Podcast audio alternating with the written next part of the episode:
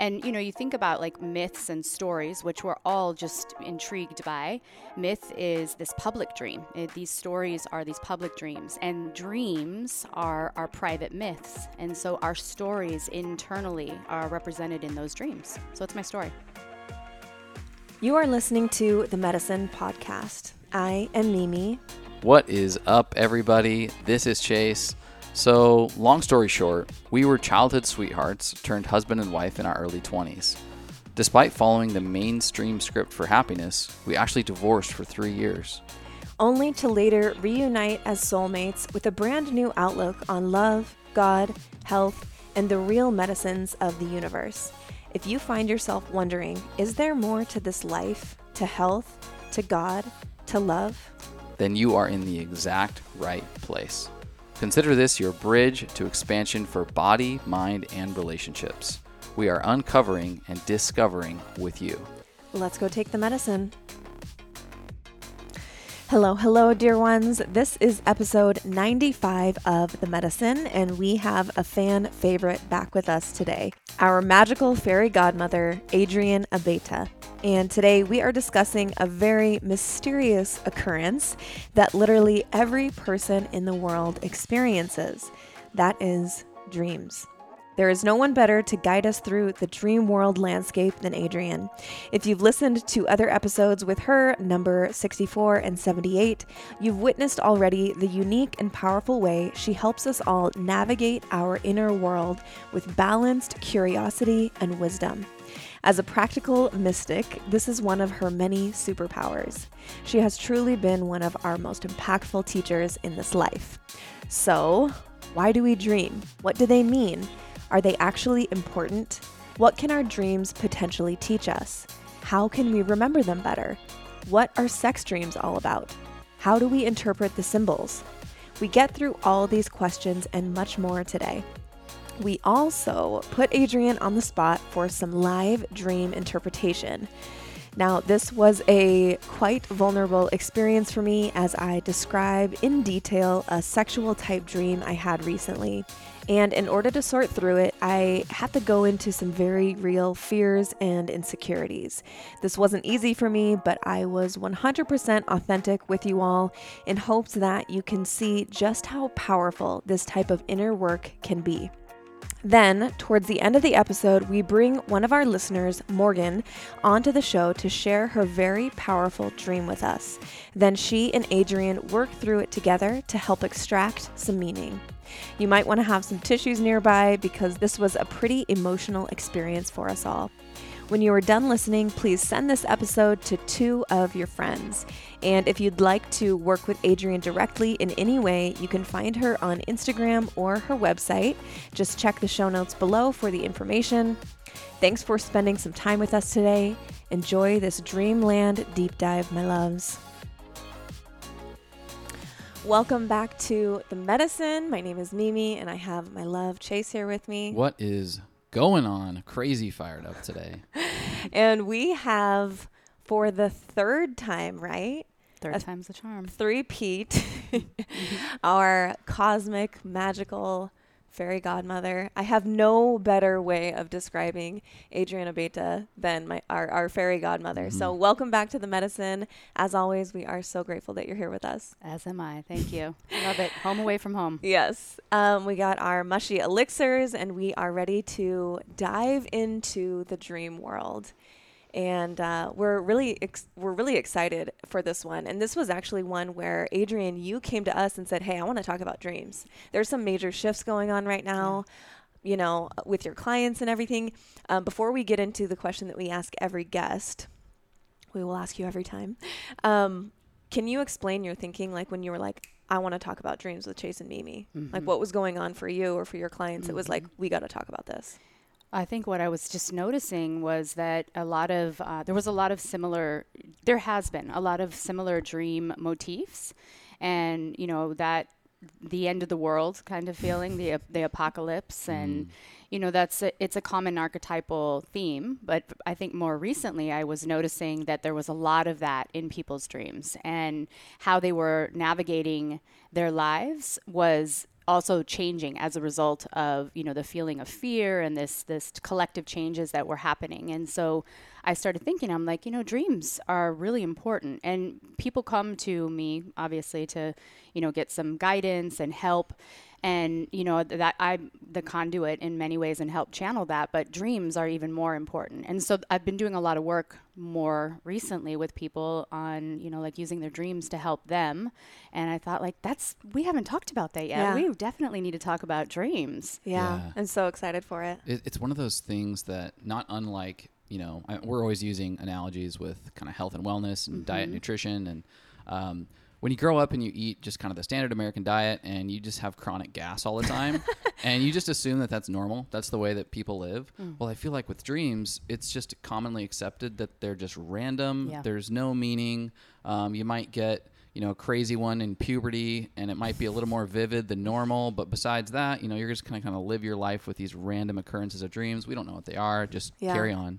I feel like- so. yeah. Uh, I think it's one of those spaces that's just completely untapped. There's probably more meaning, as we'll find out today, Hmm. uh, behind all of this than we even think or we're programmed to think. Mm-hmm. And so, hell yeah, let's get into it. Mm-hmm. But first, as always, we will ask you every time, what do you love in your life right now? What is jumping out for you that you you love so much this part of your life that you wish you could gift to every human? Well, the first thing that came to mind was my dog because I'm madly in love with my dog at the moment. Um, but I think m- more I, this it's community.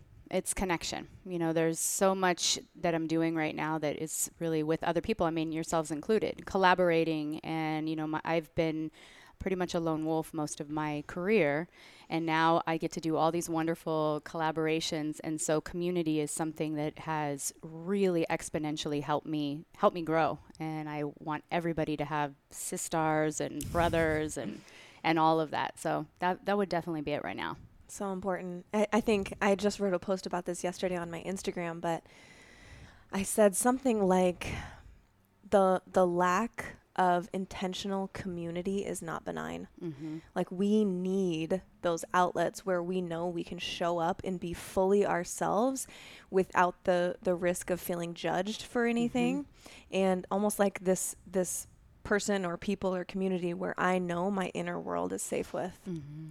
You're absolutely. Yeah. I, I tagged you in it because I, was like, that. Adrienne's absolutely one of those people where I know we could tell anything to, Mm-hmm. and no judgment. It's only like, hey, how can we use this as a catalyst, as Well, a totally. tool? And right now, it is we're in a time of the world where things are such that the real community are the ones you're currently feeling. If you're feeling supported, if you're feeling connected to somebody or something, that's a pretty good sign right now because things are a little shaky in the Right. in the 3D world experience that we're all going through. Yep. Um, there's more than ever uh, the chance for things to interfere with potentially uh, weaker relationships or, or weaker communities. So, you know, look at the people who you are uh, connected to right now because it's a good sign of what might actually be uh, a legitimate, deep rooted connection, somebody that can be with you for long periods of time um, and start investing and leaning into Yeah. those relationships further. Yep. Yeah. I think that's a great point. Nurture them. Yeah. Yep. All right. So let's dive into the dream world. And if you would, can you update the listeners? I know you've been on twice already. Certainly, most people listening probably have heard you already, maybe know or remember a little bit about your background. But specifically through the lens of maybe your interest in dreams, can you give us a quick update on? Um, your background and, and what really, how and when you got interested even in dreams in the first place. I think I've been interested in dreams since I, since as far back as I can remember. Had a vivid imagination as a child and spent a lot of time alone and playing with myself. And so, you know, as, as little kids, we don't we don't question weirdness and randomness and things like that because we're still in that realm. And so, I think dreams were something that I was always really intrigued by. As I got older, um, I think that the the dreams and symbols and myths and stories started to morph together. And and then you know my studies into astrology and psychology and religion and myth and archetype um, the dreams are a natural you know a, a natural um, byproduct of all of that. And so studying archetypes you can't help but study dreams. Studying Jung you can't help but study dreams Um, and so, any book that I could find on it, and then more importantly, starting to write down my own dreams and explore them on my own, which is what everybody should do. You know, we we are our best teachers and students. Uh, and then in, in school and any any time that I could take a class on dreams or symbolism in particular, that's where you know my mind started just really expanding and growing into that. In um, in my religious studies program, I actually wrote one of my papers on dreams, mm. and so I loved that because it was like, oh shucks, I have to research and write a paper, and it was just it was fantastic. mm. um, and then you know working with clients, um, always asking about dreams and loving any moment that someone's like, I had this weird dream last night. I'm like, okay, okay, let's talk about it. yeah. You know, and I think there's a lot to learn in the process of doing so. Yeah, no, I think that that's great, and and we've already kind of touched on it, but dreams are this sort of like mysterious topic that everyone knows about, mm-hmm. everyone experiences, yet most of us are just walking around like you know, we're not putting much stock or much energy into figuring them out. Yeah. I don't know what the average person thinks that dreams are because I've always been fascinated by them. I've never had a good answer, mm-hmm. but I've always been fascinated by them. In your opinion, based on your, you know, studies with Jung mm-hmm. and your your own mm-hmm. like uh, other just self-study and archetypes and everything, what do you actually think dreams are? dreams are no, uh, dreams are night visions. They are, I mean, honestly, what I think they are in my own psyche is that it's God talking to me. Mm. And I love that. I mean, it's just like plain and simple. And, you know, it's, it's the kind of God that, you know, I am, you know, that, mm-hmm. that part of it. So it is my super conscious. It's, you know, the, the higher collective order just talking to me. So they're my messages. They're directly for me, but they're but the me that is interconnected to everything else. Which is why I think that you know the dreams that are happening right now in the collective are an expression of this change. There's a catalyst that that has happened, and you know we're we're all dreaming a same this this same dream. Mm-hmm. And you know you think about like myths and stories, which we're all just intrigued by. Myth is this public dream. It, these stories are these public dreams, and dreams are our private myths myths. And so our stories internally are represented in those dreams. So it's my story. I, mm. I really love that. I love that public idea. And then we can all kind of tap into that, uh, you know, public library of dreams and yeah. potentially be experiencing something with uh, a lot of similarities.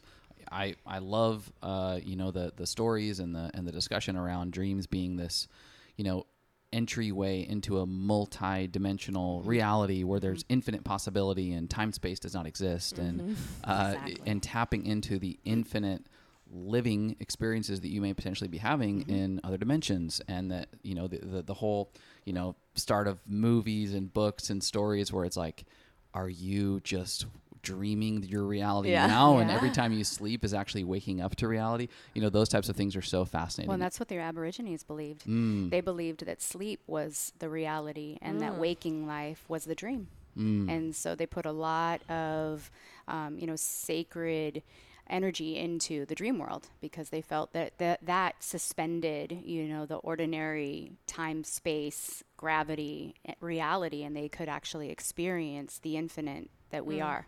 Yeah. That makes sense because I mean, certainly we we all have had those dreams where it, you have a visceral mm-hmm. response. You wake up either in a, you know, crying sometimes mm-hmm. or so elated or uh, maybe you're scared. Like I'll wake up sometimes from dreams or even like in my sleep, I'll like have this like whimpering, this moaning when I'm really scared. And then Chase will kind of wake me up like, it's okay, it's okay, it's mm-hmm. okay.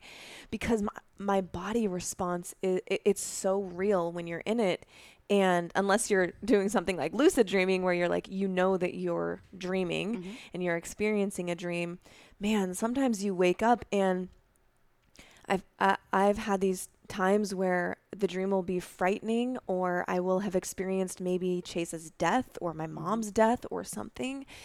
And that feeling follows me all day. Mm-hmm. Yeah. And it, it's sort of, I, I'm, as we've even just started scheduling this dream interview, I've been paying closer attention. I've been writing some down. Mm-hmm. You'd be so proud of me. I have a little notebook Good by my bed, girl. and I wake up and I'm like half asleep. My eyes are still closed, basically, and I'm writing down just words mm-hmm. to cue my brain on just remember this one thing, and the whole dream will come back. Mm-hmm. Since I started doing that, now these intense or maybe even scary dreams don't follow me throughout the day because I'm looking at it as more of a tool mm-hmm. to start asking questions like, okay, what could this be showing me? Is there something underlying here rather than something that's just happening to me? And I go back into those like scary emotions throughout my day. Now I'm almost like able to use it to learn about myself and, and in that way i'm grateful for it Yes. rather than something that is happening to me that i'm like a victim to this nightmare Yeah, yeah. And the dreams are like a, it's like a hall of mirrors. You know, it, there's one thing means something, but it means something else. And so when you when you write those down and you start to, you know, I, I, the first analysis or the first interpretation of the dream is often it's it's in the front of your mind, and so you're you're trying to make sense of it, and it, it doesn't make any sense. And that's often when people are just like, eh. It's not a big deal, like, or it's weird, or that was Yeah. silly, or that doesn't really mean anything. But it, it later, after it's like it's been there for a little while, if you go back to it, then suddenly you're like, ah, I see. I can you can see similarities to it. And the mo- and the thing that you said too, Mimi, that's really important in that is that it what it pulls out of you, like how you feel. Those feelings, the feeling response, the visceral feeling is often as important as the image itself. Mm-hmm. And so we tend to, to look at the image and try to make meaning with our mind. And it's not just with our mind that we need to make meaning, yeah it's what it is pulling out of you. yeah Yeah. No, it's a really great point. point, and I- I'm so fascinated by, and there, we could, we, and we should start going through them. But these these types of dreams that are probably pretty similar across many people. They're the ones that are potentially the most rational, uh, the ones that are most literal. Like, uh, you know, it's it's a dream of death for somebody you care about. Uh, it's a dream of infidelity, or maybe it's of bliss, and it's an experience that is, you know, like a paradise, but it's but it's rational. Then there are ones where it's like, I, don't mm-hmm. have the words in the English language to mm-hmm. properly structure this or articulate this. I was just the surface of the sun. I don't know Yeah. how else to explain it. I was the surface of the sun, and there were these beings that were in. You know how to explain these Did you have that dream? experiences. I've had like surface of the sun type dreams where I wouldn't. I, I'm now trying to rationally explain it to you, like, oh, I was probably the surface of the sun, but it was more like this full light experience that was just blasting, and and you know, I'm now you know very very ill equipped to be able to articulate this experience through the English language, but um, have had that type of Yeah. experience, and there's no other way to explain it besides these sort of limited uh, this limited database of words Yeah. um, because it transcends this three dimensional human articulation. Uh, Okay, yeah. let, let's stop there because you said so many good things in that. First of all, congratulations. The personification of the sun is quite a powerful dream. Mm. I think you might be an extension of God. All right. Apollo would it. say so. Helios. But some of the things I think that you said is really important. And number one, that our limitation to be able to describe, you know, the experiences that we have in that in that realm. And language is very limiting, especially the English language for whatever reason. And so it's like trying to put words to a numinous experience, you know, to try to explain what it means to be in love, to try to Yeah. explain what it means to experience God. But there's there's something um, Jung coined this phrase called the transcendent function, and the transcendent function was our ability to to give meaning to a symbol. And so whatever that symbol is that arises in our conscious, like I mean, it just might be an image. It might also be an experience of something. So as you say, you know, I experience myself as the surface of the sun. That's that's an archetypal experience. And so to take a symbol and to be able to make meaning out of it is where you start to create a bridge between the unconscious and the conscious. And so that transcendent function is our ability to be able to amplify the symbol. Unlike we would say, you know, that uh, you know a stop sign is a sign. It's a sign to stop. But a symbol is is it's full it's rich with all of these experiences. And it's not something that you can necessarily describe or put into words. However we can do our best by describing and putting it into words. And oftentimes like i'll have dreams and I, there's the words there are no words for it. But if i close my eyes and focus you know up into my third eye i can go back to the experience of it. And it's it's sensational in that point right? You were saying that Mimi about you know feeling this visceral experience of that. Well death you know coming back to some of these archetypal experiences archetypal experiences means that we all have this predisposition, this propensity to experience these things in our species, being human. Death is one of those. You know, infidelity in terms of what it pulls out of you. Infidelity in and of itself is not that because are we really meant to be monogamous? That's a whole nother show. but, you know, that that feeling of mine and something, you know, being taken from you. And so those visceral experiences are what stay with us over time. Mm-hmm. And more importantly, what those dreams also help do is activate pockets in our in our psyche that we haven't yet given expression to. Mm. So let's use infidelity for a moment. You might have somebody that's like, "Oh no, I I'm not jealous at all." I believe in like free love and openness, and yet they keep having these dreams where they are, you know, terrified that their partner is cheating on them. That that is an expression. The, the psyche is a self-regulating system, and dreams help to restore the homeostasis of the psyche. Make mm-hmm. sense? Mm. Yeah. yeah. Yeah. I've definitely had quite a few of those dreams where um, I wouldn't say it's a super regular reoccurring dream, but definitely within the last two years of us being back together in part two, I've had dreams either where, um, you know, there's a girl that's hitting on Chase, or like, you know, it's usually not instigated by Chase, it's usually someone else. Um, and then I basically have this feeling of like, I sort of want to kill her. Um, and being able to experience that like anger in me. Mm-hmm. Um, also, and possession. Mm-hmm. Because in that dream, and this is where, I mean, dreams are really exposing. And, you know, when we share our dreams, we don't realize that we're also sharing our shadow. Yeah. And so, you know, in, in, and that is a dream where there's like love and possession, ownership are really, really closely yeah. tied in that, right? And that might not be something that in waking life and conscious life that you would identify with. Mm-hmm. Yet your shadow is there showing you that, you know, you, I want to kill this person, right? yeah. It's like it because it's a threat to mine. Right. Yeah. Totally. Mm-hmm. And I clearly it's like bringing up things in me that uh, you know are are worth looking at. Like mm-hmm. I don't own Chase. Mm-hmm. We're not married mm-hmm. anymore. We there's no legal tie you know, holding him to me. And I think that's sort of beautiful in our relationship is like we get to show up the best the best version or try to be the best version of ourselves. You know, we've talked about this before, um, because there there is no legal thing tying me or him to me that would provide this like safety net or mm-hmm. life jacket or whatever. Mm-hmm. Um, but clearly, there's still something in me that's like yeah, I mean, it, if that ever happened, or if it was even a, a, glimpse of might happening, like I would, it would crush. It would crush me because mm-hmm. I feel like you are me. you know, mm-hmm. we say that to each other. Mm-hmm. Like instead of sometimes saying "I love you," we say, oh, "You're me." Yeah, and I mm-hmm. think for for me, at times when I've had those types of dreams, or mm. maybe it's uh, just been even in contemplation, uh, the thing behind the thing, it's less like the physical act and more the um, lack of of being chosen yeah. Uh, or or a break in you know consistent communication with which we've had around you know dedicated monogamy at this point. Um, and so yeah, it, it's deeper deeper things and, and kind of on this topic of mm-hmm. of of sexual dreams. There's a lot that go into this. I think mm-hmm. most people have some of their most uh, vivid, impactful dreams, if they were honest, mm-hmm. uh, in the space of their sexuality. Mm-hmm. Uh, you know, for me, I like most teenagers, you you run into your your puberty years and you're getting completely dominated by your dreams.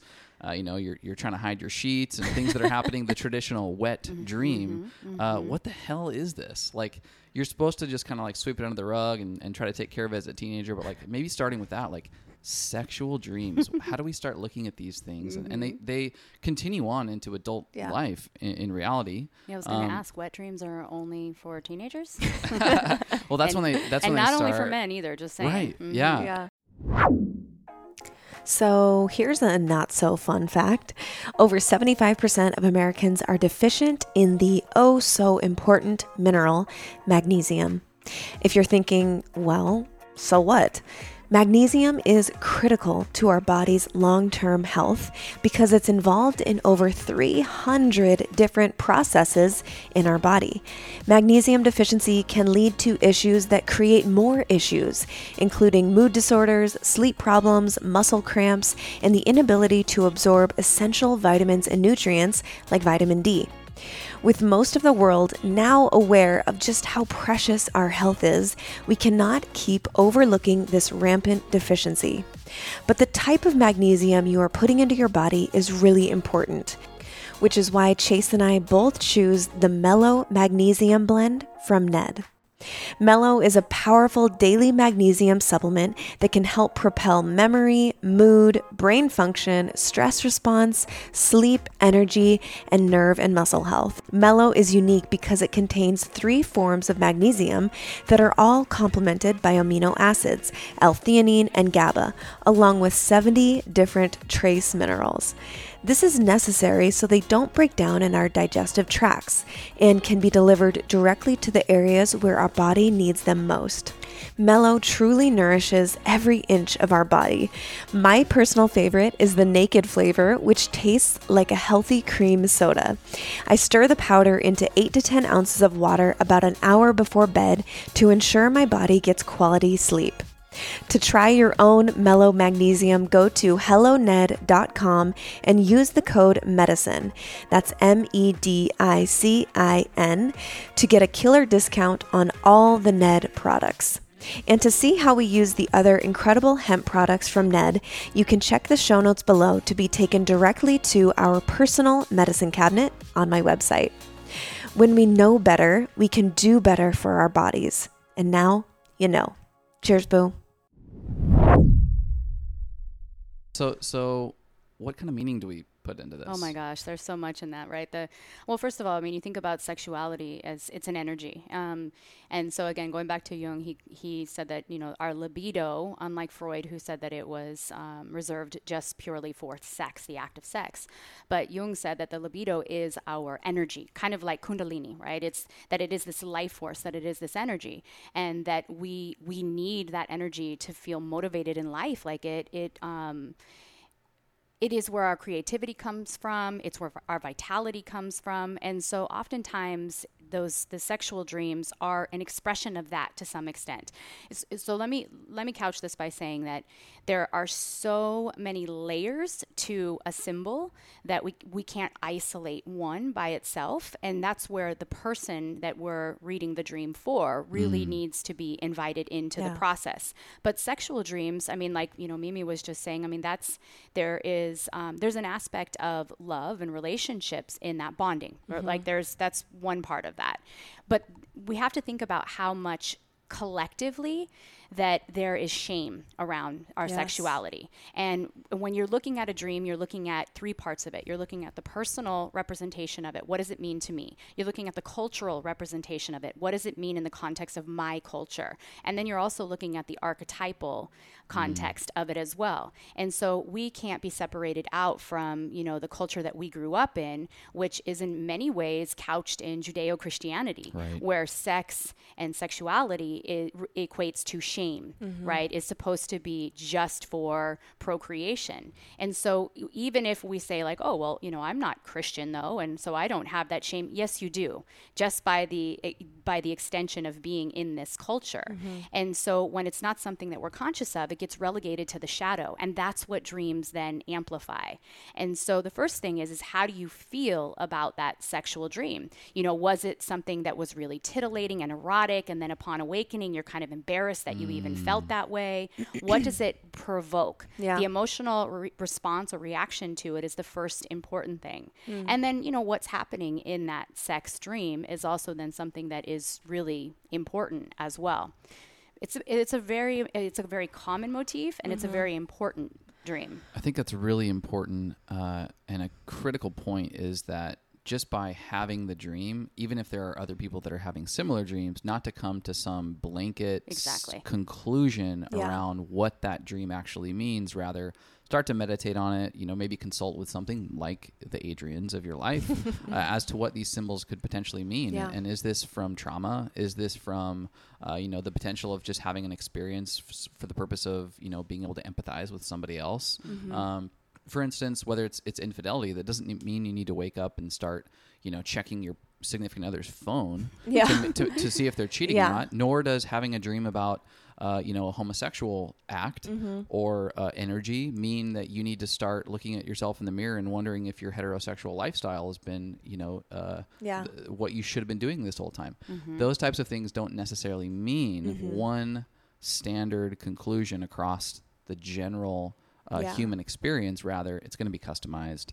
It's going to be specifically pulling on this sort of like nature versus nurture um, profile that you embody in, in your human experience. And so, like everything, it's it's customized and, and probably takes that level of thought, meditation, and consult to come up with a meaning that actually works for you. Yeah, Mm-hmm. and I think approaching it almost in the in the way that you would uh, that I I choose to approach God is with curiosity and questions, and Mm-hmm. then you get a little hint of like maybe it's that, and then that elicits more questions Mm-hmm. rather than going into it with certainty Mm. and oh I'm sure it means this. Mm-hmm. Um, you can have a very I think strong feeling like yeah I think I'm I'm pretty sure that that's what I'm supposed to get from it, and this is what I'm supposed to extract, but I think having some measure of like okay i'm just going to be curious about this and what comes up um, i'll just be open to and maybe we can i, I was Yeah. saying before we before we pushed record that i actually did have a, a sexual type dream last night Mm-hmm. that maybe we could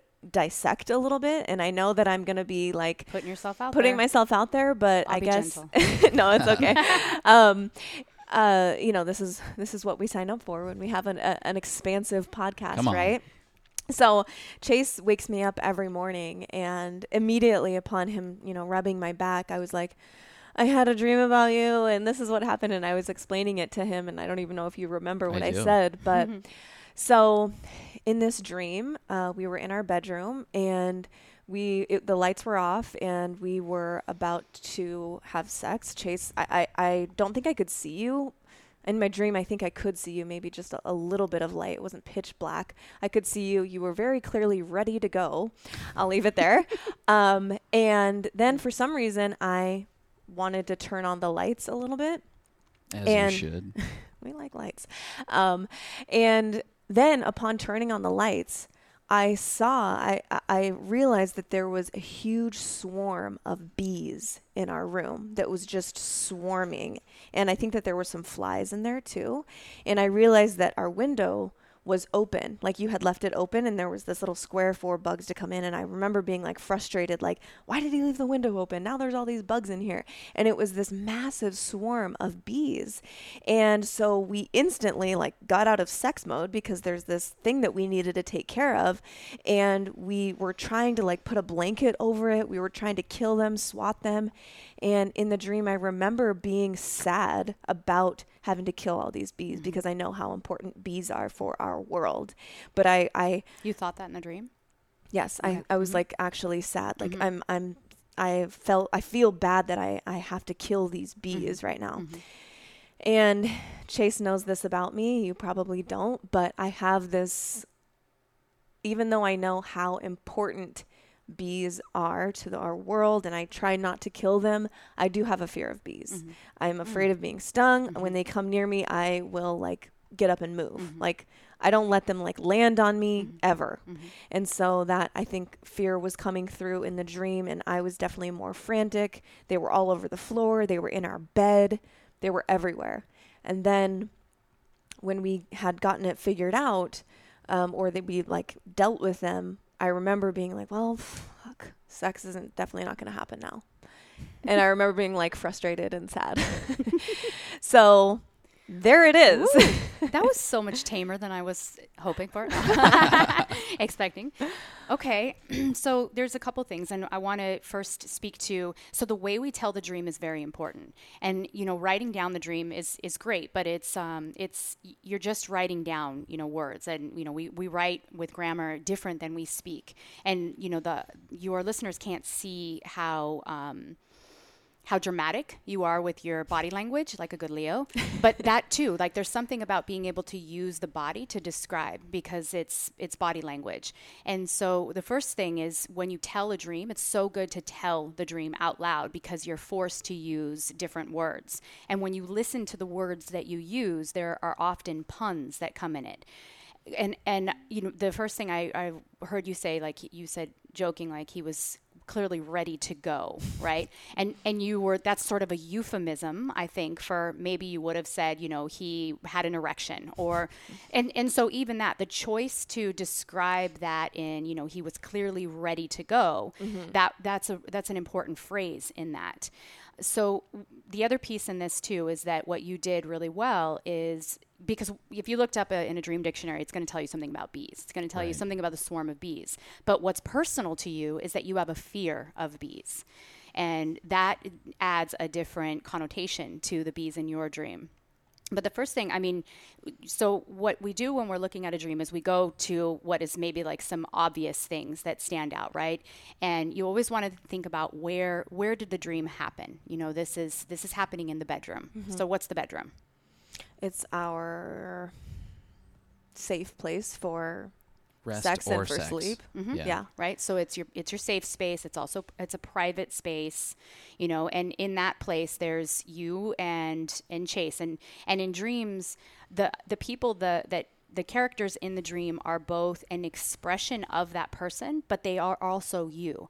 So when you look at a dream, you can almost take every single image and amplify it as though it's an aspect of you. Mm. So when there's a difficult symbol that you're working with, you you become the symbol and you're if you are the bees. You know, we're like, I don't know what bees mean in this. You know, like, well, if you are the bees, what are the bees saying or doing? Because then by projecting yourself into it, every aspect of the dream is a reflection of you. Mm.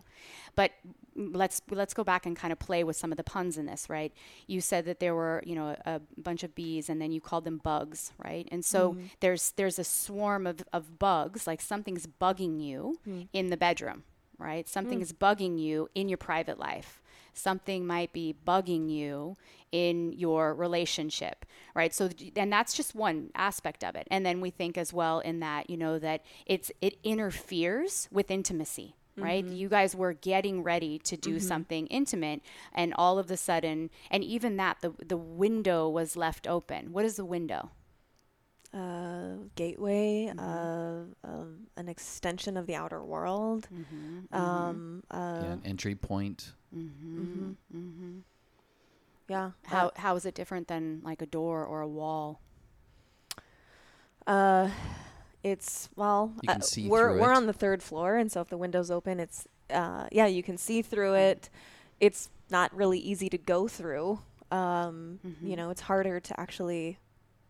It's more. Uh, it seems like more for looking rather Very than good. traveling through. Right. Looking, right? The window is it's something that we can look out or look in, right? So it becomes it's a focal point in your dream because what's bugging you came in through this open window. Mm-hmm. And so that window then might represent something a frame, you know, that you're looking through. A perspective. Think about that again in terms of how how we use windows. And in this case, this swarm of bees, which you know th- you are afraid of bees, right? So there's a little bit of this fear of what's bugging you. It's it's coming through a perspective or you know through some sort of a threshold that is in some ways it feels like it's a it's a bug, right? It's an interference, and there's a little bit of fear because there's there's also um, I would use the word empathy, but maybe more um, guilt. A little bit of guilt around killing them too, Yeah. and you, you you know you're trying to swat it away, and also the blanket. What did you say you were doing with the blanket? I was trying to like put the blanket over the bees, Right. like to kind of like um not squash them, but like I don't know if I was trying to capture them or just take care of all of it at once. Uh, that, it's very like uh, when you're dealing with bugs, especially you know in the in the real world, not dream world. Uh, sometimes there's this approach to like, one, I don't want to kill it, but I also don't want to get close to it. Yeah. So let me throw this blanket. oh, for sure I do that. And like maybe it'll just take care of itself. I don't like squashing bugs. I Mm-hmm. don't like to feel the crunch. So I will put a paper towel over it and just like wad it up so Uh-huh. I never felt the crunch, put it in the toilet, right? Um so yeah. So there's, a, but there's also like with the blanket, there's a smothering, right? There's a covering. You know, there's a containing of something that's in that. And the lights are an important piece in this too, right? You wanted to turn the light on. So what's that? Like think about illumination, Mm-hmm. enlightenment, um, growth, involvement. So now follow this the series of the dream is that it starts out in the bedroom Mm-hmm. and you know it's the act of intimacy, it's the act of connection. You're wanting it and then, and then there's like but we need to turn the lights on. We need to really look at this. Mm-hmm. We need to see what we're doing. And when you do mm-hmm. that what appears is this swarm of bugs. Okay, if we turn the light on then we're really going to have to see that there might be something that's bugging me. Mm-hmm. And in in your dream, your dream is telling you like ah shit this is like chase did this. It's something that he left the window open. It's coming in because of him because of maybe his leaving the window open the perspective in that as well. Yeah. and i feel responsible for having to to take them and to smother them in some way. And then uh and then the ending of the dream is like oh well i guess we're not going to do that now. But but also what i hear in that and i don't remember did you say that he was helping you try to get the Yeah, but it was definitely mostly me. Mm-hmm. I remember feeling like I'm the one dealing with this. I I, I don't re- quite remember what you were doing, but I, I wasn't like, oh, we're doing this together and we're taking care of it. Mm-hmm. Like I remember definitely most mostly doing it myself. Right. And so there, you know, and when you speak this out loud, you have to ask yourself like what is it that I feel like right now I'm trying to to to cover, to deal with on my own, you know? And and what is it in our relationship that I feel like I and and again, even though Chase is Chase in the dream, he's also an aspect of you. And what Jung would call in in this case, this is your your animus, the masculine Yeah. part of you, your partner, mm-hmm. right? And so you feel compelled to have to take care of everything and in some ways still be irritated at this other side of you that also has in, responsibility for what's bugging you, the problem that's there as well. Well, what I so what is coming up for me in all of that and just reflecting on what you're saying um, I am and have been in the middle of creating this course for women. Um, that is uh, you know it's it's meant f- to help women cultivate deep healthy uh, passionate partnership and sharing my experience from our part one to part two it's very personal. Sharing intimate details about myself that i've never told even some of my family members. Um, and you cannot i cannot create something like this without getting even deeper into it myself. Absolutely. and so, as I'm creating this for other women, I'm also creating it for myself. And there is this sort of, I know this needs to happen. I know I want to provide this, but it's also scary because it's something that I've never done before. Mm-hmm. And there is also this bit of, who am I to create something mm-hmm. that I think can be this magical and life changing for mm-hmm. people? Because I failed in our, or I had much to learn in our part one. And so maybe my psyche is sorting through this kind of sort of back and forth of this is going to be magical, this is going to be awesome. I want to provide this for people and then also having a bit of you got to look at some shit yourself because we're still, you know, creating the masterpiece that is our relationship. We're not done by mm-hmm. any means. Mm-hmm.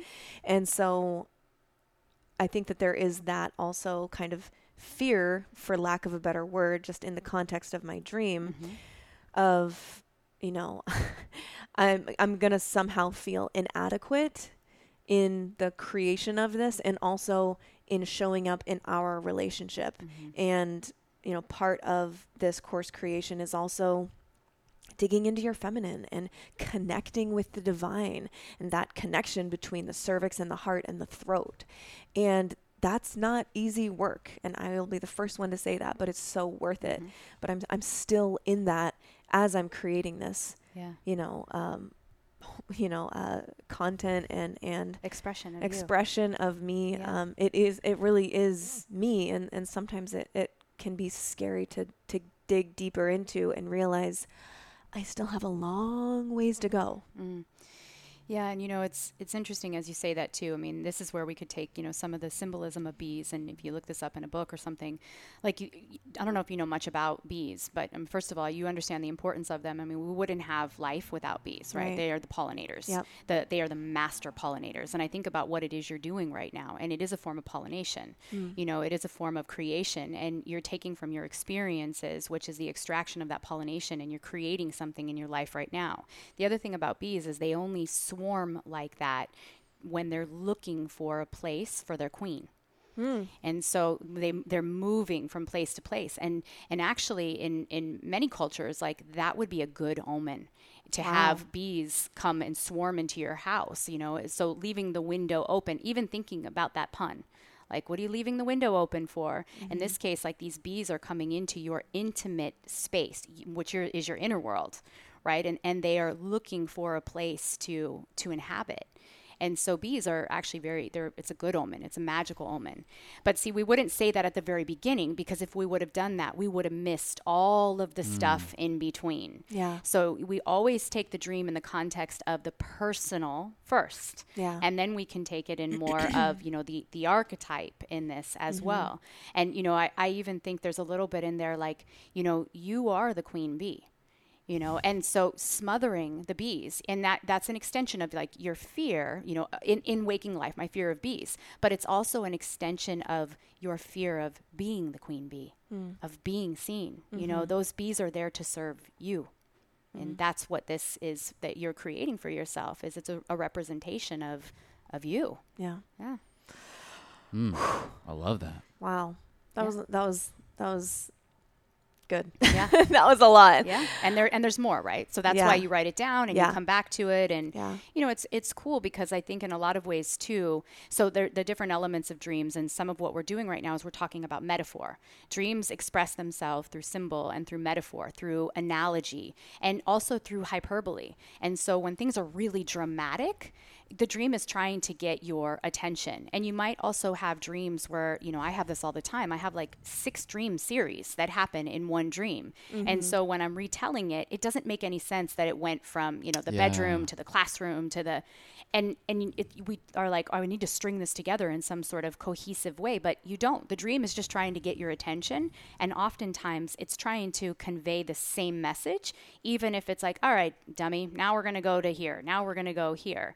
You know, you're you're still trying to pull together some of those themes in that Do you, dream. do you ever find your ego slipping in and wanting to make it a little more grand or make make it a little more rational than it really well, was? Well, let's see. There's so there's a couple things that. First of all, we dream when we're in REM state, and we have you know anywhere from five to seven dreams a night, and because we go through s- supposedly about five or six different REM states, and so that's when we're in symbolic thinking. Where we're, when we're in non-REM, we it, this is the thoughts. The, those are the thoughts that are happening. So when we're falling asleep at night, we're often thinking, right? And there's those thoughts. That's ego.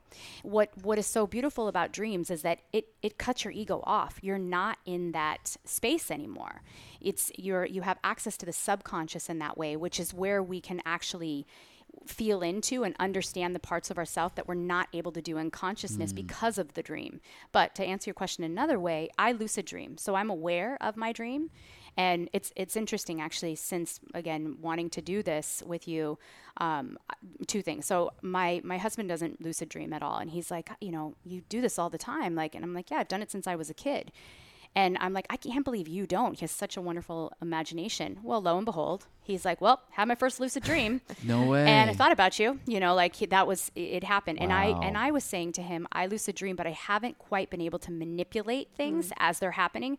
Freaking lo and behold, and it, and it's funny too, Chase, because you made a cameo in this dream. Really? Yeah, you All made right. a cameo in the dream. Um, and What an honor. I know. I, it was. We were like walking, and I love um, farmers markets. And you met me. It was my birthday, and you met me. Like you came up um, next to me in a farmers market, and I think you had been swimming or something. Your shirt was off, and you came and like you put your arm around me, and I was like, oh, and we were kind of walking, and this is all very realistic. as Yeah, it was. because This would This happen. would 100% and, yeah, and happen. you were and you were like kind of whispering or talking low in my ear and telling me really nice things about myself. Hmm. And so I go to put my arm around you too, and I knock your microphone or something off, and you're like, "Oh, you you knocked my microphone off," and and that was kind of the end of the dream. but in this dream, I'm I'm looking at a stream, and there's a, a white stream running down the street, and in that moment and I'm, I'm holding this beautiful fish that's like um, all all these different colors. So sometimes people don't dream in color as well, and and it's rainbow colored. And I then I say, oh, I'm dreaming, and I and I look up the stream, and I'm like, the stream wouldn't run uphill, so I know in the dream, I'm okay, I'm dreaming, and then I go, all right, like now's your moment, fly. And so all of a sudden, and oftentimes in my dream, which is a very ubiquitous dream, flying, and often in my dreams i don't i i use my arms still like i'm flapping you know and so i start hmm. flying and i'm flying and i'm like i just made that happen and i'm looking all around. So in my dream i'm lucid dreaming and i'm dreaming about the fact that i just controlled the dream. And there's a lot of other things that happen i won't go into. But when i woke up i was like did I dream that I had a lucid dream that I it was Yeah. so confused. It's like Inception, So like exactly, layers. exactly. And I so but I woke up and I was like, gosh darn it, I said I just I forced that to happen. Yeah, that's awesome to make that happen. So I mean, we can lucid dream, in which case then our conscious mind can come in. But when you learn to use that, then you can ask like what problems you're having. There's something called dream incubation. Mm. I need to know this. Show me, show me, show me. And you can get those messages in that way. So Yeah. lucid dreaming, I, I'm sure most people know what it is, but it's just it's, simply put, it's just being aware that you're dreaming, yes, correct? It's a conscious awareness that you are dreaming. Okay, and so then the, maybe a practiced individual, or maybe not even Yeah. practiced, um, but you you could potentially manipulate the dream and almost like create yes yourself. you can you you can make things happen in the dream and s- some people naturally are i mean i never i've been lucid dreaming since i was a kid. I didn't even know it was a thing until i was told. But you can train yourself to lucid dream. Oftentimes like you know one of the practices is that in, in waking life you ask yourself am i dreaming now? Am i dreaming now? Like you mm. know and like mm. when you wake up in the morning you ask yourself am i dreaming now? So you're mm. starting to um, you're starting to get your psyche aware of the difference. And then in the dream, eventually you'll ask yourself, Am I dreaming right now?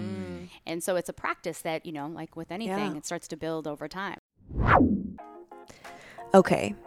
We all know by now that the types of products we use on our face is critical to having clear skin that ages well. We need non toxic. We need no pore cloggers. We need acne safe for our face. But what about the rest of our body? I have had a hell of a time finding truly clean, quality products to hydrate my legs, arms, stomach, and chest. The pore cloggers in the artificially smelly creams and lotions cause me ingrown hairs and bumps and have way too many hormone disruptors. Then I started using oil, but it always ends up getting on my clothes and my sheets. Ugh, so annoying.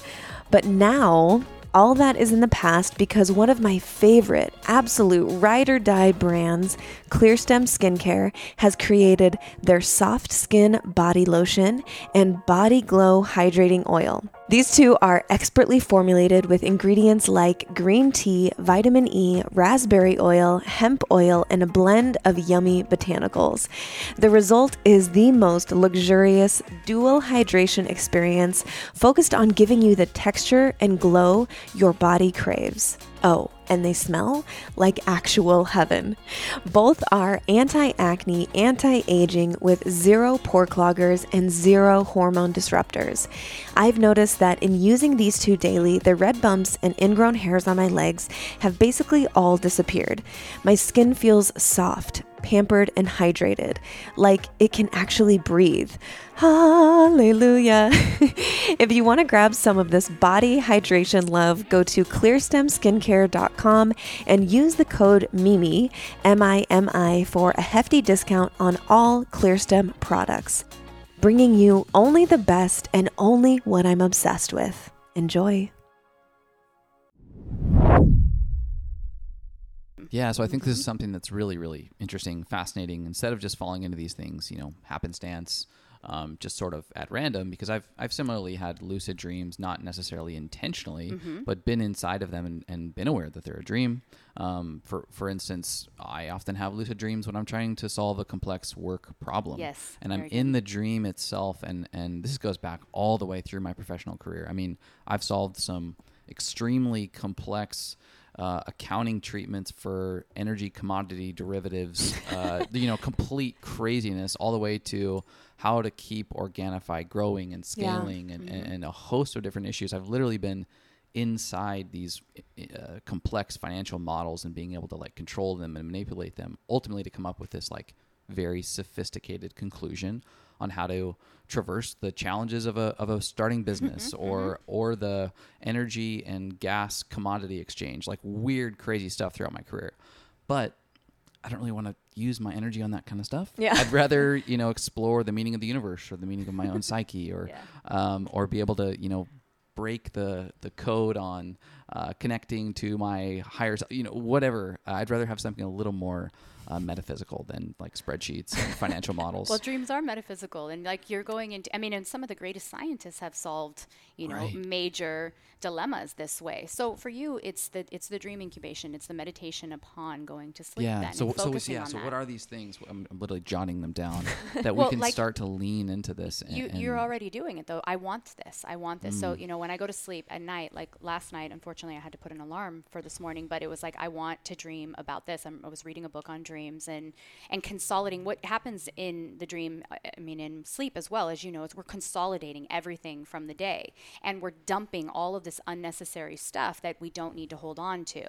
And so when you fall, when you're falling asleep at night, if you take a little bit of time and you start to really meditate or reflect on whatever it is and it's in it's in a light way so in other words like i don't try to think about it i just let it be there in my mind and i try to uh, one of the things i call it my I, thesaurus think so i think about things related to it similes. I think about analogies. So i don't think directly. It's almost like don't look at it in its face. Look at it from its sides. Let it sort of permeate you because dreams are happening to us and for us.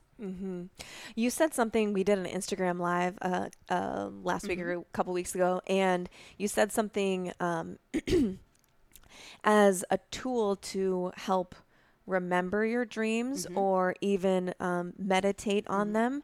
Do you remember what you said about the um, those visuals that you had to sort of Oh, like your eyes. yeah, you had to sort Uh-huh. of like relax your mind. I forget what they're called, but those either. like almost like kaleidoscope pictures where if you look directly at the thing and you're gazing at You it and you're strain your squinting, you're Mhm. straining, you're not going to see anything. When you sort of relax your mind and you look at the whole picture at once, um, then you're able to see like the image in Mm-hmm. The image. Yeah. It's it's more of a holistic sort of approach versus going right after it. If you try to remember right away, it scuttles away like a little ghost. And so, you know, I, I always imagine it's it's I don't you like cats maybe like mm-hmm. you know you don't really approach a cat. You have to like you have to flirt with the cat. You have to let the cat kind of come to you. And it's the same thing with recalling dreams in the mm. morning. Often just just sort of let it be there with you. And as it starts to arise, like you might jot down one word, but if you go after it right away, Yeah. it's gonna run away. I have that all the time where I, I wake up in the middle of the night from an intense dream and I'm like, oh my gosh, that was mm-hmm. crazy. Mm-hmm. I can't wait to tell Chase about it. And then, you know, 6 a.m. rolls around and I'm like, I know I had a crazy Yeah. dream. I was excited to tell you about it. I don't remember anything now. Yeah. But since we have been doing this practice of just putting mm-hmm. more meaning and, and being more intentional and, and telling my mind that, like, hey, this is important, remember them, mm-hmm. I've done more remembering of my dreams in the last three weeks than I have probably ever. Isn't that amazing? Yeah, it's really cool. Like, Like, all you did is just say like, okay, it, this, This- is important. I'm, I'm paying attention, and Yeah. that's the Yeah. other thing. Like, you know, it's similar to like a tarot reading. Like when I go to sleep and I show me what I need to know. yeah, Mm. I think that that's great. And that's a, a great tool and something that we can certainly start doing together. Even we used to do it. We've done it a few times. Like, all right, I want to, I want to dream about X, Y, Z, or I want to see, um, I want to, um, v- a visit by someone that I miss in my life, who I don't even know that I miss, and then my mom will show up in my dream or whatever. yeah, Um, so I think that we have done those things before, and I think that's a really great tool is to basically like request almost Yeah. from your psyche, like, hey, I, I would love if you would show me this. So, so I definitely have that down. I definitely have the the request uh, upon upon sleeping. Mm-hmm. Um, a couple questions around uh, both both before sleep, which would be this kind of request state Yeah. uh, for the dream, as well as after you experience the dream and wake up. Um, a couple questions would be, how important is what you're putting into your body and or and I, and I mean that from a thought perspective as well as a physical perspective whether that be um, you know with with food or with uh, supplements for instance prior to sleep if you're a cannabis user and you're using or or you're a heavy uh, melatonin user for sleeping aids specifically is that interfering with your potential chance to have a dream or a lucid dream? So that's kind of like part one on the front end. And on the back side of that when you upon waking when it comes to you know getting caffeine in your body almost immediately, which is a very similar or common habit amongst uh, you know human beings. Or maybe it's putting your eyeballs on that uh, you know blue light uh, phone or Mm-hmm. tablet or television. What would you suggest pre and post? for the rituals. For the Yeah. rituals. Yeah. Well, I, I think, you know, what you're putting into your body has a huge impact on your sleep. I mean, we all know that. And, you know, that stress also has a huge impact on your sleep as well. And so, cannabis use, um, if it's not, you know, a chronic use, I mean, uh, unfortunately, one of the big problems with chro- with chronic cannabis use is that actually you don't remember your dreams because cannabis works in the hippocampus, and the hippocampus is the area of the brain that helps you remember your dreams. But a little bit of cannabis, you know, and especially as a sleep aid, can often make those dreams, you know, really vivid. So it's all about, you know, f- frequency and moderation in that. Yeah, and I'll jump in there. yeah. Mm-hmm. Really great uh, firsthand example. I, I used to be a pretty heavy cannabis Mm-hmm. user, and I've always taken the month of September off from cannabis. Currently taking it off uh, Mm-hmm. right now, uh, but historically, when I when I would you know use more frequently on a pretty much daily basis. I lost the ability Mm-hmm. Oh, yeah. to remember my dreams or even experience them. But holy shit, when I took the month of September off, it was like that first week was all dreams. Mm-hmm. Oh yeah. I mean, it's overwhelming for the system a lot of times. I, I too was a frequent cannabis user for years and years and years, and uh, and I mean, I still had dreams, but that's because I was working in that that realm. When I stopped, they were almost so intense that I couldn't sleep. It felt like I had ran a marathon. Yeah. Yes. And so, you know, that's that's part of that. Now, the the other what you can do though, I mean, there's certain teas. I mean, I drink a certain tea. Um, you know, and I think Mimi, you had some of the tea from my friend Angelina, um, in that, and those teas help to they're they're psychotropic in some ways, and so they they loosen and rest your mind so that you can move into those other spaces. That's a really big one. The other one is sleep hygiene. You know, cutting out the blue screen, cutting out you know the TV um, at least an hour before you go to sleep at night, so that your mind can rest because your mind it's overstimulated. Anything that's overstimulated, it doesn't know that REM is harder to get to. Um, upon awakening, you, the first thing you want to do is you, is as much as you can, you want to stay in the position that you are in. So if I'm remembering my dream and I'm on my side, I don't move. I stay on my side and I just, again, I kind of call it in in this way, like, what was I thinking? Even before I turn over to jot down, so mm-hmm. that at least I have like five things to jot down while I'm in that space. Mm-hmm. Keep my mm-hmm. eyes closed, and then I immediately write things down. Or, you know, if my husband's up, I'll say, hey, you know, like, listen to my dream real quick before I look at my phone, before I do Yeah. anything, because before you even think about anything. Yeah. You know, I when I wake up in the morning, I've got a symphony of screaming cats and grunting pigs, and- Roosters. yeah, roosters, and so I'm uh, all like, "Shut up, everyone! I'm trying to remember my dream." I'm gonna I'm gonna imagine.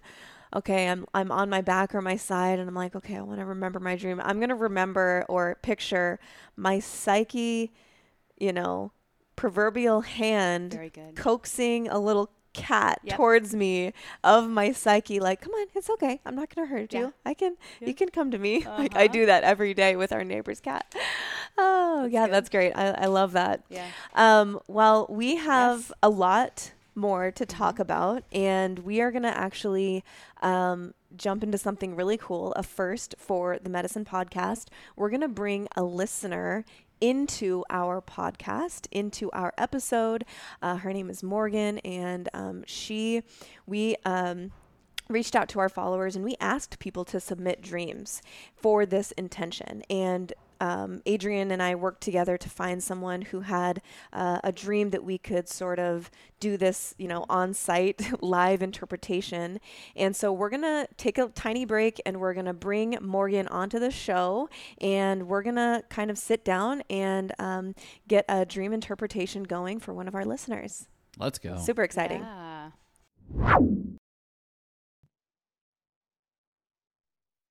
All right, you guys, we're back and we have Morgan, beautiful Morgan. She's been listening to the show and we know each other through the Instagrams world. and we are so excited, so uh, grateful that you wanted to join us and share a little bit about your dreams and your inner world. It can be sort of a vulnerable thing, and we're just excited to have you on today. Thank you so much for having me. It really means a lot to me. Yeah, so um, I'm going to let Adrienne sort of take it away and take the lead here. And then Chase and I will also be here if we think of um, sort of detailed questions or anything that we can um, maybe paint a, a, picture for our listeners. Um, but Adrienne, if you would Mhm. um, start us off with this dream interpretation session. Sure. Okay, Morgan, thank you for agreeing to do this. So, I, what I'm going to ask you to do is I want you to relay the dream to me um, in as much detail as possible. And when we relay dreams, don't make the assumption that I know what anything means. You know, uh, act as if this is what I have to say. Act as though you're talking to either a two-year-old or an alien from another planet. So use as much, um, you know, as as much detail as you can. Okay. Sounds good.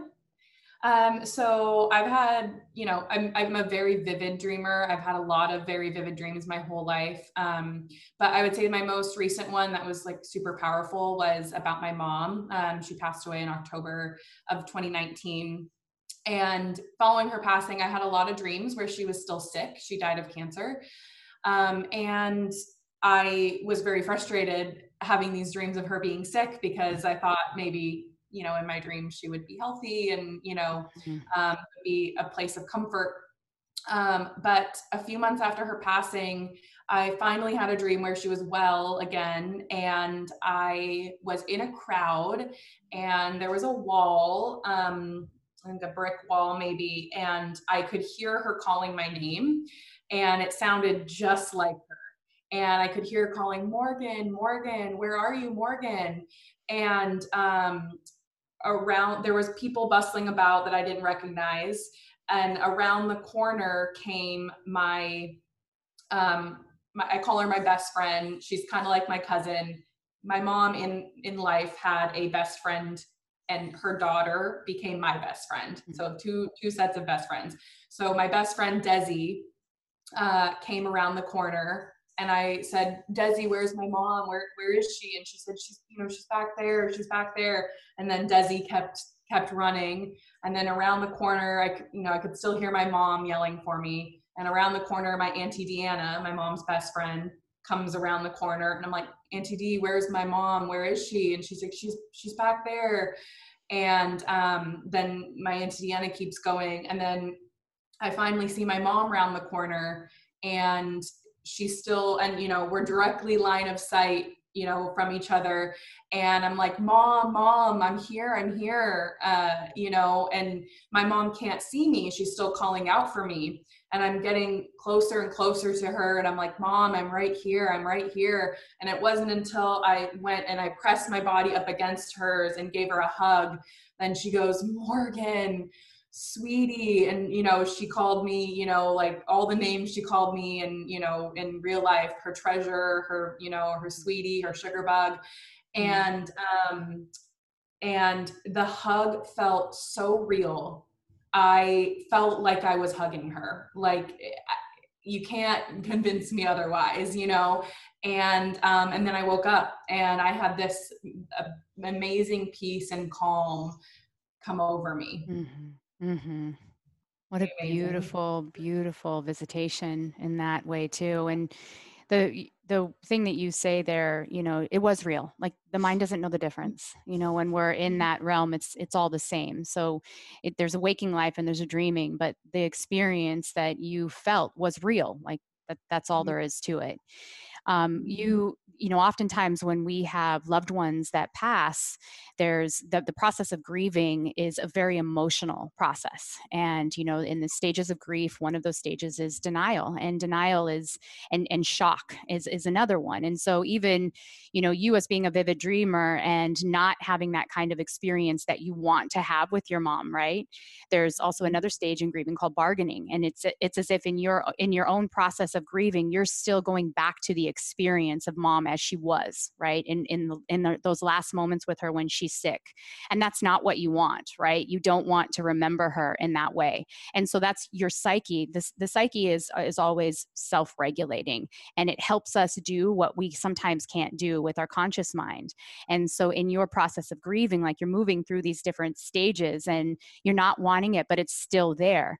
And it's interesting too morgan because a lot of times people won't even dream of their loved ones for years years it's it's hard like our system it almost won't let us go there because it can be too much for the system but you mm-hmm. and having this um, history of being a vivid dreamer as well your you, your psyche's already prepared for it and so that mm-hmm. first experience of your mom when she's sick you know is that it's the refusal right? I don't want it to be this but it is. And it's in some way it's it's how you're you're coming to grips with it. You're beginning to integrate that my mom passed away as a result of this. And that was the the last physical form of mom but that's not your mom right Right. That that's not the mom that you that you feel connected to. And so your dream life, it almost it had to take you through those stages and those steps so that you could begin to grieve and to integrate that experience because it's a major loss and it's a trauma. And and we have to give narrative to that so that our psyche can integrate it. What's interesting in this dream though, I think you might have said maybe four or five times um, just around the corner just around the mm-hmm. corner, just around the corner. And so there's the your mom has always been just around the corner for you, you know, and you may have seen her first in in you know her her last form, that and that wall that was there too. That's a very important part of your dream, as you say. You know, I'm in a crowd. What does it feel like to be in a crowd, Morgan? Overwhelming, uh, sometimes scary. Mm-hmm. You know, um, busy. Mm-hmm not calm. mm-hmm. And what was the result of the very end of the dream after the hug? So calm. Right. So, so so here again like the dream will give us these the what seem to be opposites. And the amplification of a dream is where we say like this is my inner state. Right now my inner state feels overwhelmed. It feels you know in in some ways just a part of like you that is what you're moving into. But and think about what brings that calmness to is it's it's a hug it's connection. It's the very antithesis of being in a crowd and feeling so disconnected from that. The other pairs that i heard in this too is that that you said um, you know two two pairs like that there was you and your best friend and your mom and her best friend. So that your dream gave you that that image as well as i think in some ways to tell you that you're still connected it's still you and your mom. And you know being being a, a, motherless person which is you know what we are when we lose our mom there's a disconnect and it's one of the most major disconnects in the entire world because we are an aspect of our mother and she is of us. But yet your dream is showing you no there's still pairs you're still connected in some way. And what's what's also interesting too is that that your dream your mom is calling your name what does that mean to you? Like you said that, calling my name. Mm. I mean, in life, there was nothing that could keep her away from her babies. Like she was the most protective, you know, uh, just absolutely amazing mom. And I felt that she just wanted to be near me in my dream. She just wanted nothing more than to find me. Mm-hmm. Um, and it just, it was like, uh, you know, when you're little and your parents are calling you to come in you know it's gone it's the, the street lights have turned on and it's time to come home. It felt like it was like it's time to come home like like i need to see you. Mm. it felt very it was just very powerful is the only way i can describe it. Yeah and see even that you know like that question what's it like to be called? You know that mm-hmm. it's a random question and mm-hmm. my, many people might say, well, I, I don't know. It's like being called. But the story that you just told, and that story even elucidating even more, you know, when you're a little kid and it's like being called home and, and being able to bring that into this dream as well. Like you're being called home. Now, now here's mm-hmm. where it gets kind of interesting in, in some ways. Like, yes, it's your mother, of course, but your mother is also an aspect of you and now that your mother is not here per se, your mother is here. And I'm pointing to my heart. Your mother is home, right? You are now your own mother you mm-hmm. have to be that that love and that support and that kindness and the wall that you feel like what's what's the point of a wall why a brick wall in the middle of a crowd i mean some some sort of break in in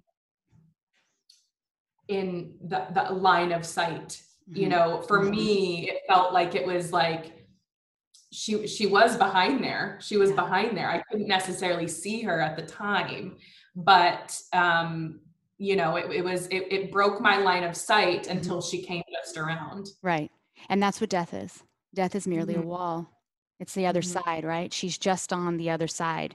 And what, you know, the listeners can't see is also your use of body language in this. And there's, you know, each time you say around the wall, the other side, like you notice how your body feels, like you're making all of these gestures.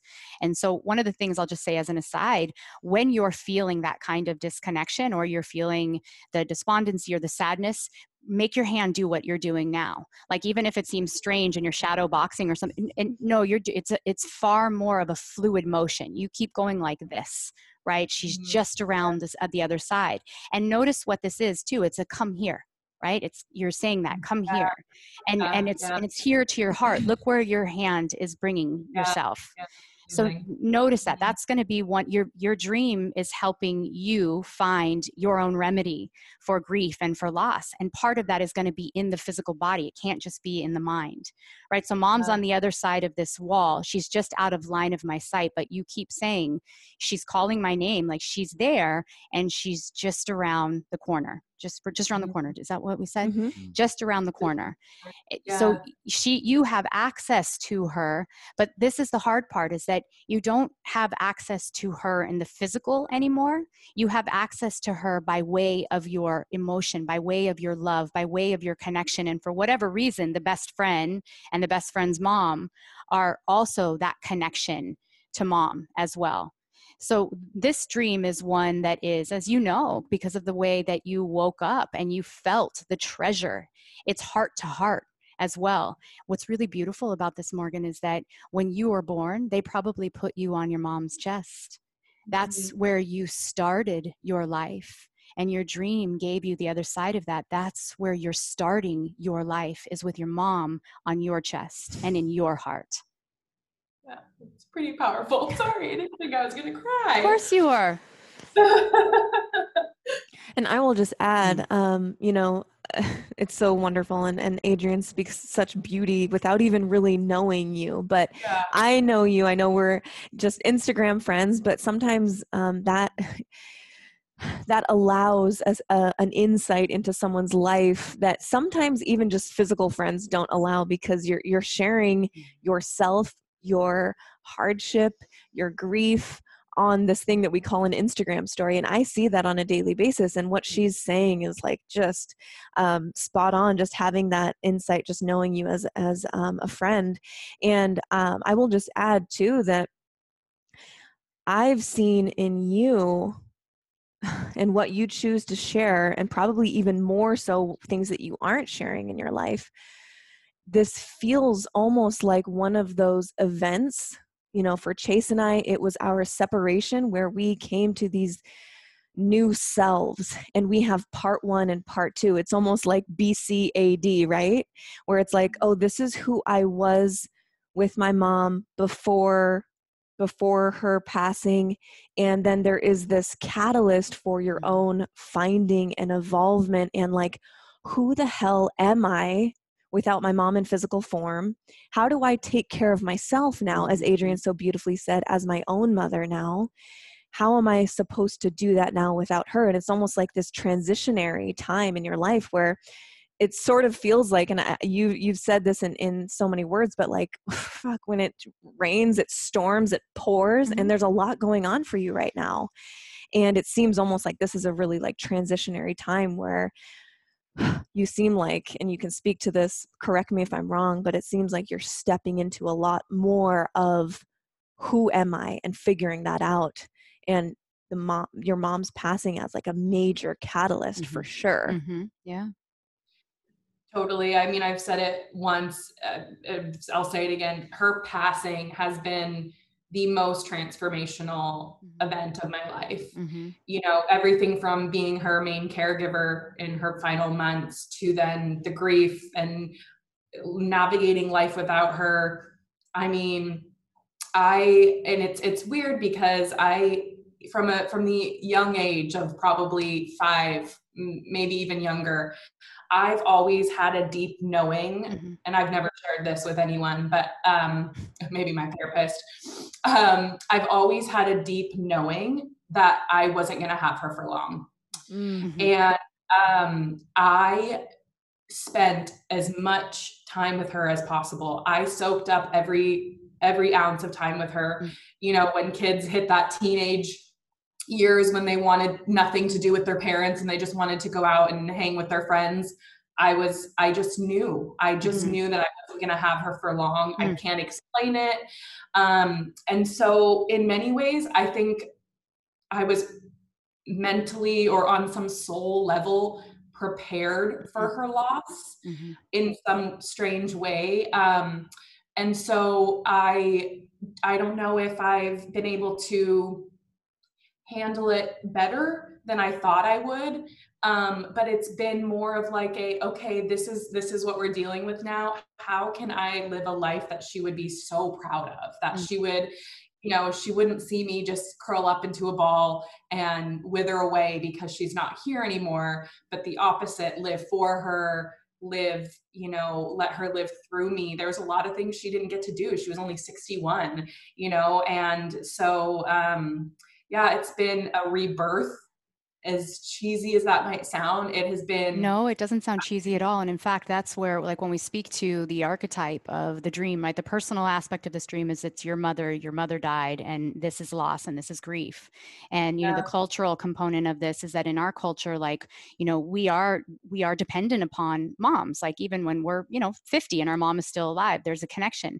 But the archetypal aspect of this as well is that death and rebirth, this is what we're programmed to experience in our life. Just like being a daughter and being a mother, that's an archetypal experience.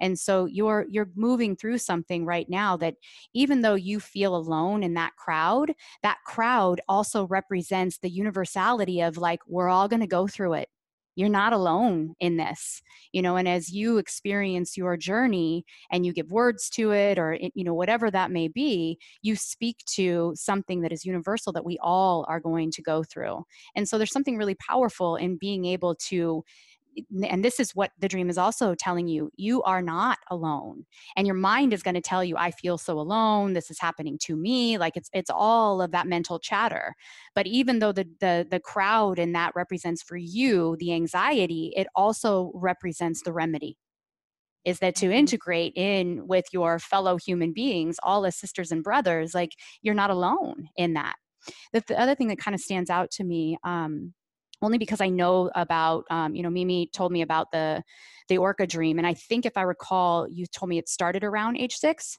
The orca dreams. Yeah. Yeah.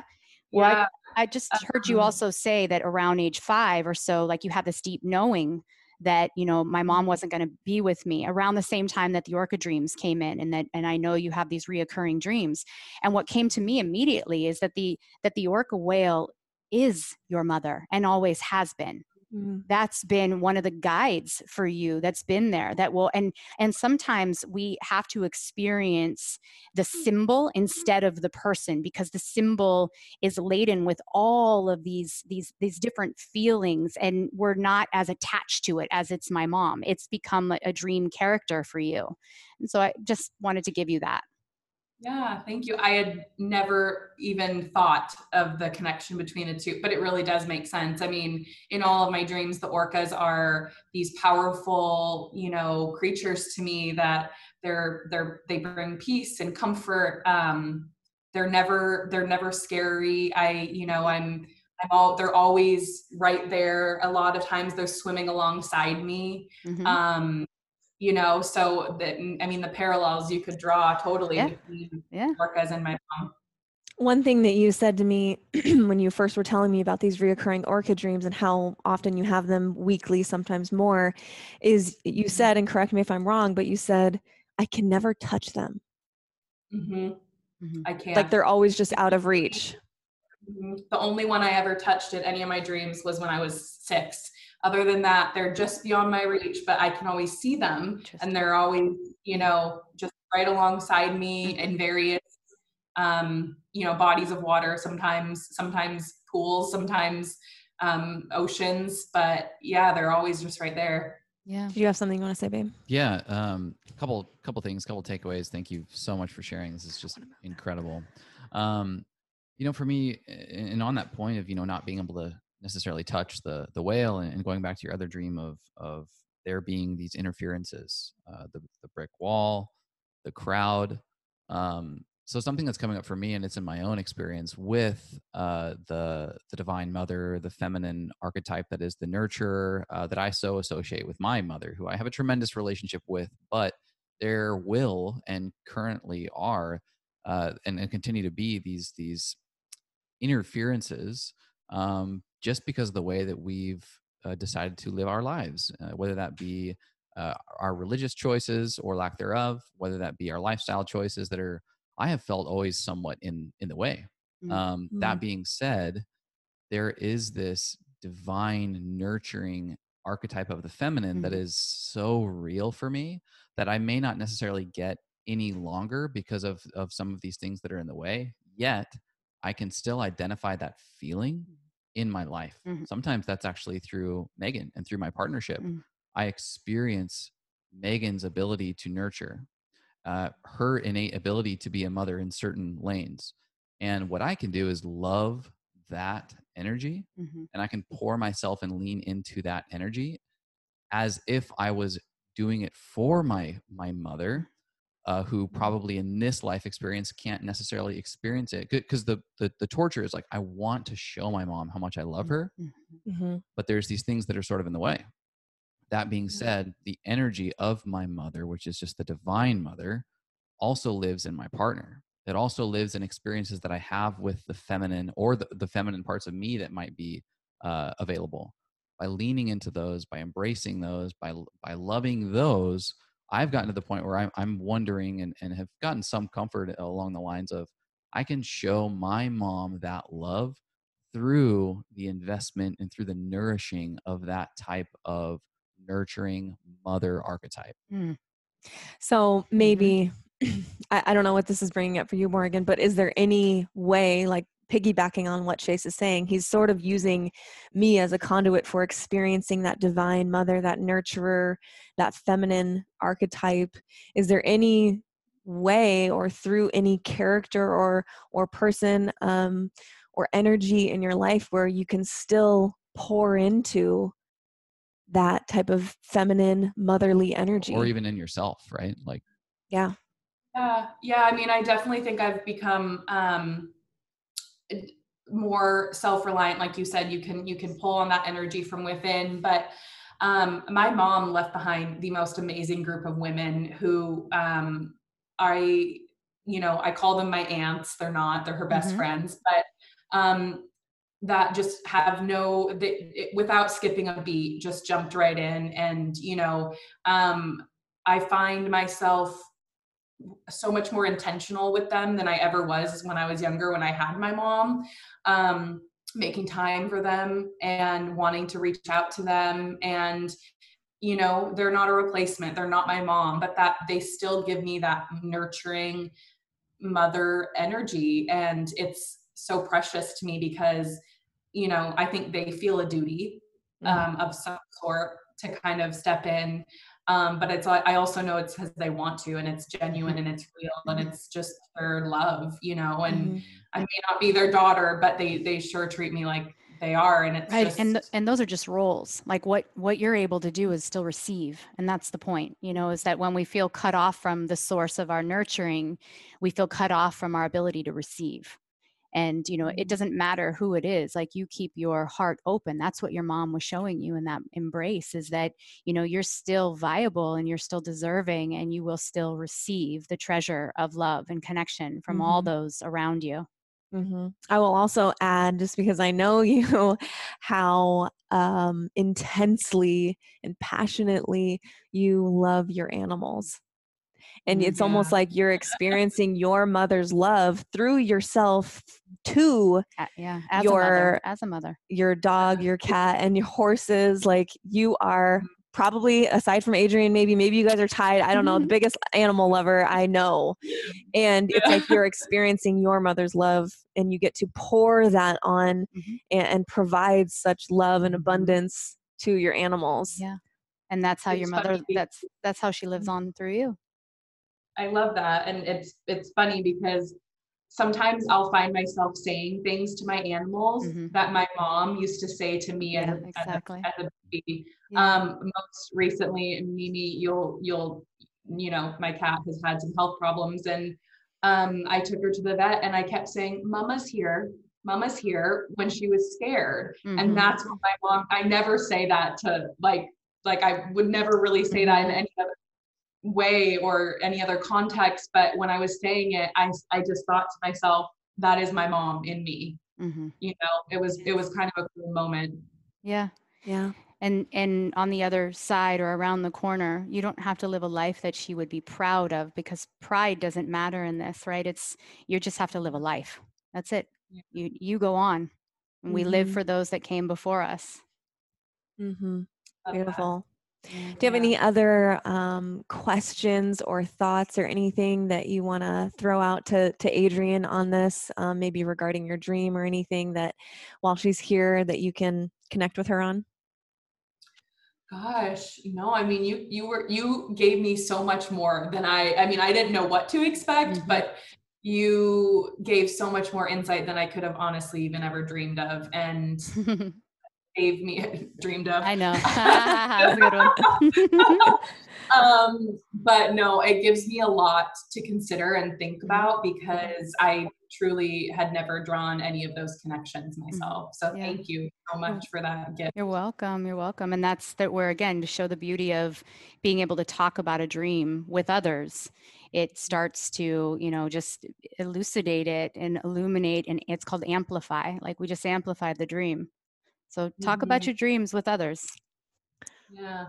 Yeah. All my friends know I'm a vivid dreamer. It's it's Uh-huh. it's the inside joke between my lucky friends. you, They lucky you. know- they all know. Mhm. I love that. And now, next time you see a beautiful orca whale, you can just smile inside the dream, you know? Yeah, yeah I was the the last the last thought on that too. I don't know this, but I'm gonna assume, you know, in the same way that the lion is like the the king of the beasts. I think in the underworld, I would imagine that the orca whale is the top of the chain there. Yeah.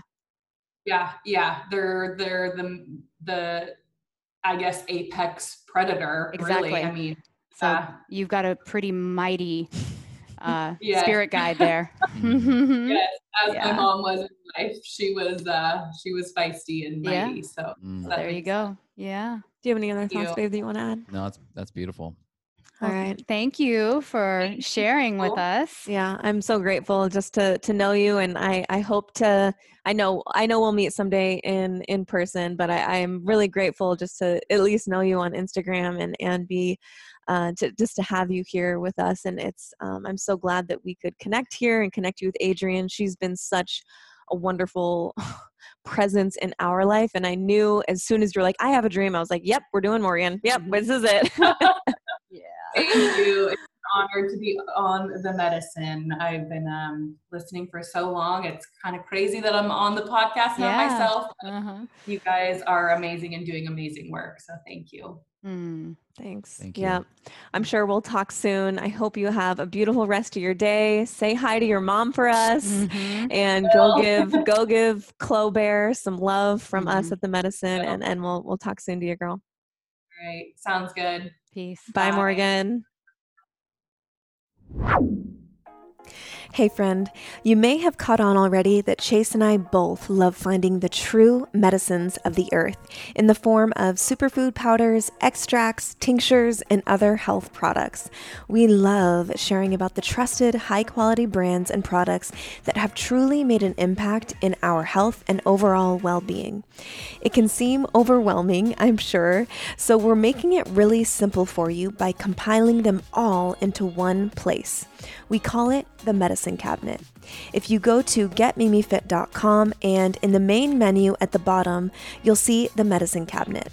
Or just check the show notes below or my Instagram link tree. You'll see a full lineup sorted by brand of all of our favorite health products, researched and vetted in one convenient place. You'll also see that we include details on why we love each product and how we use it in our daily lives. And for most brands, we have a discount code just for you. Click on the photo of any product and it will take you right to their website. We try a lot of different products, but only the best make it into our medicine cabinet. I hope you love it. Cheers, Boo.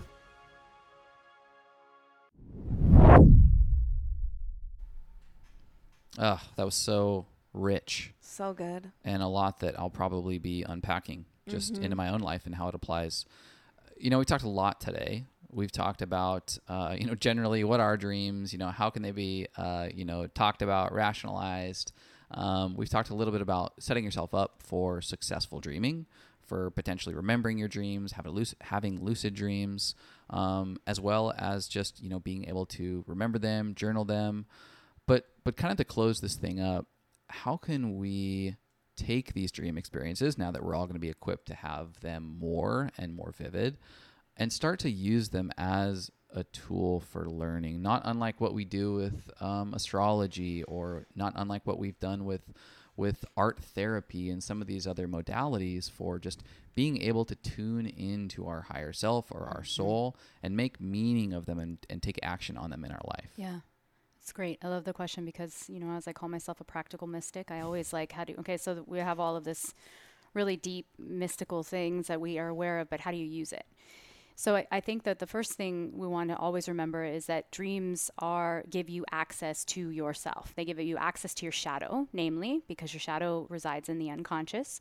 They give you access to you know things that you aren't able to process in your everyday life because you don't want to or you don't know how.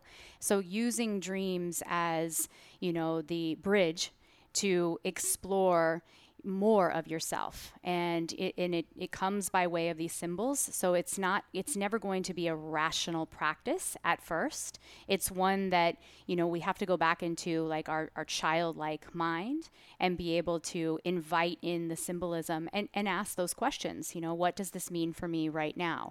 Why the other question why am i dreaming this right now? Mm. Or w- why the bedroom why a bus? You know and asking yourself out loud that question because when you ask yourself out loud and not in your mind the words that i can't emphasize this enough the words that you choose to describe the experience those words each of those words is an amplification of a feeling. Mm-hmm. You you chose your mind chose a certain way to describe that just like your psyche chose to give you a dream. So you know we were harping on words a moment ago as being limiting in terms of understanding but there's also there are keys in each of the the way that you describe that dream. So if we want to get the most out of our dreams we record them number 1 we talk about them and even if you don't have somebody to talk about them you can talk about them out loud to yourself. So that is a really important practice.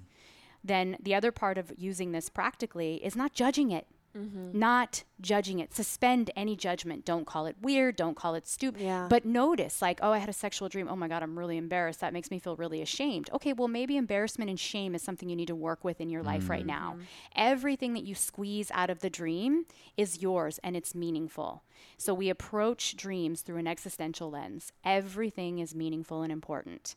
And and even if we can't understand it in the moment it's okay. Just put it on the side Yeah.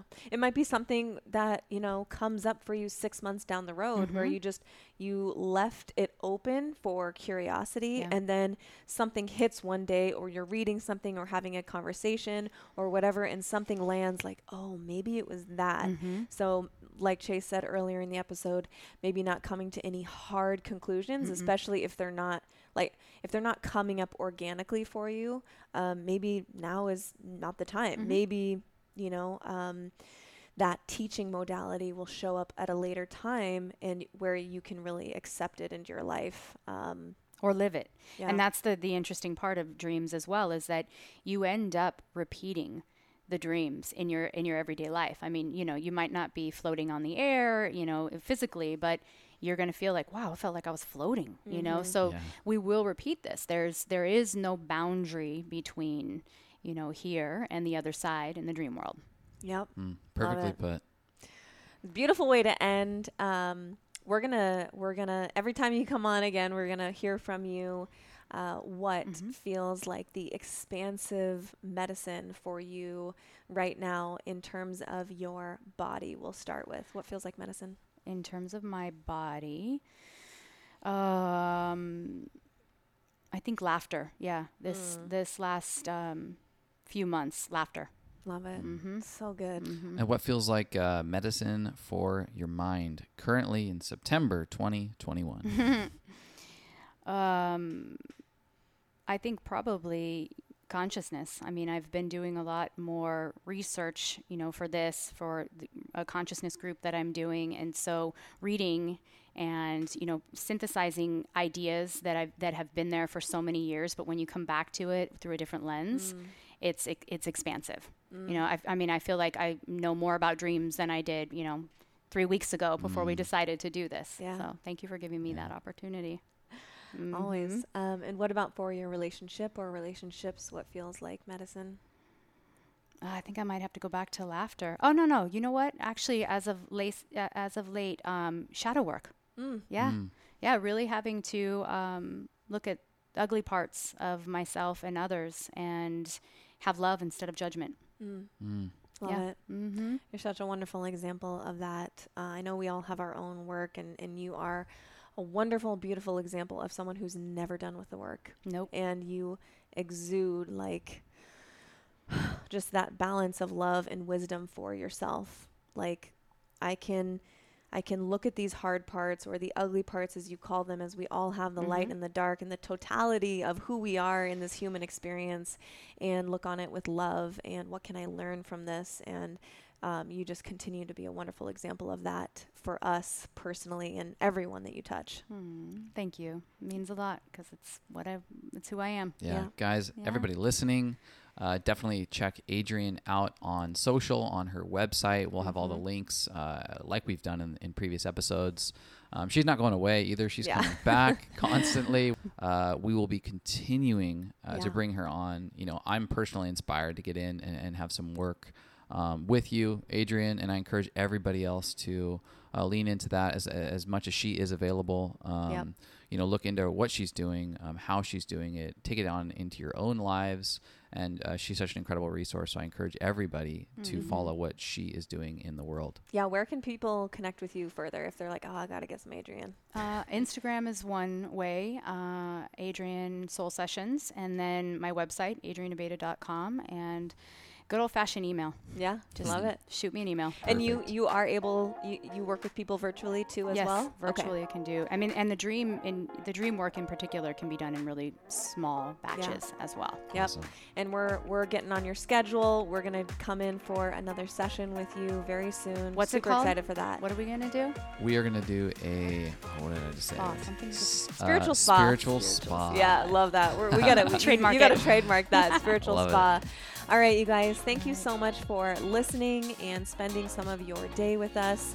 Um, take one thing, one action item from this conversation, and just you know go into, if you would, go into the dream world and what you get from the dream world with curiosity and love and non-judgment, and start talking about your dreams. Yes. All right. We'll talk to you next time. Go spread some light. Bye. If you liked this episode, make sure you hit that subscribe button in Apple Podcasts, Spotify, or wherever you prefer to listen. This will ensure that every episode drops into your library automatically. Also, make sure you're following me on Instagram at Mimi underscore the medicine. To learn more about our favorite health products, foods, and supplements we discuss on here, visit getmimifit.com forward slash the medicine cabinet, or just check the show notes below. Until next time, cheers, boo.